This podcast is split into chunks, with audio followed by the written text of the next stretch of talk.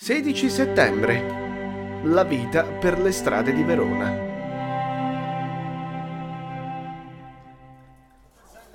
È grande qui l'affollamento e il via vai, specialmente in alcune strade dove gli opifizi di artigiani sono molti e si seguono gli uni agli altri. Le porte di questi e di quelle sono continuamente aperte e lo sguardo può penetrare liberamente all'interno si vedono intenti al loro lavoro i sarti, i calzolai e anzi occupano parte della strada ridotta al laboratorio. Alla sera, poi, quando si accendono i lumi, lo spettacolo riesce propriamente animato.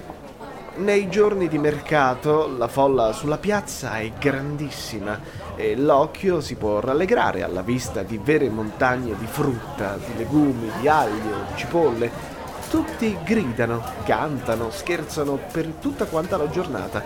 Si spingono, si urtano, fanno strepito e ridono senza posa. Il clima temperato, il tenue prezzo delle derrate rendono la vita facile e tutto ciò succede all'aria libera.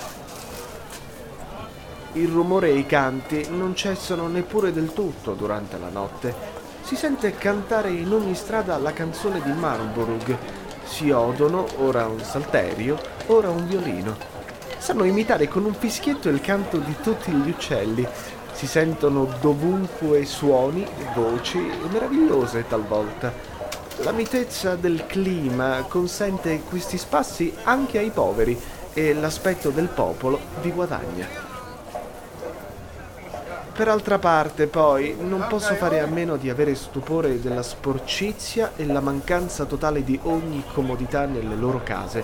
Sono sempre fuori e, trascuranti per natura, non pensano a nulla. Il popolo, in fondo, è buono, si accontenta di poco. Gli individui del ceto medio vivono anch'essi pure alla giornata i ricchi e le persone distinte si restringono a curare le loro abitazioni, le quali però sono lontane dall'offrire le comodità dei paesi settentrionali. Le loro riunioni hanno luogo per lo più nei siti pubblici.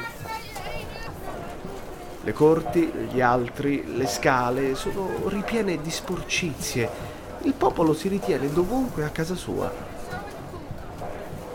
il ricco può essere ricco quanto vuole, può costruire palazzi, il nobile può avere parte al governo, ma quando innalza un porticato, un peristilio, il popolo subito se ne impossessa per ogni suo bisogno. Il popolo continua a esercitare i propri diritti sugli edifici pubblici e sono generali le lagnanze a questo riguardo dei forestieri in Italia. Sebbene il popolo sia noncurante, pensando ai propri affari, tiene però aperto l'occhio sui forestieri. Potei osservare ad esempio che nei primi giorni tutti facevano attenzione ai miei stivali, perché di questo tipo, siccome calzatura troppo costosa, si fa uso qui soltanto durante l'inverno. Ora che esco di casa con scarpe e calze, nessuno più bada a me Stamane poi, per tempo, mi ha stupito che mentre tutti venivano dal mercato portando in mano un ricordo di quello, o fiori, o legumi, o aglio, tutti volgessero lo sguardo ad un ramoscello di cipresso che portavo in mano, dal quale pendevano i frutti come quelli del pino. Inoltre avevo alcune pianticelle di capperi in fiore. Tutti mi guardavano, uomini, donne, ragazzi, e parevano trovare la cosa strana.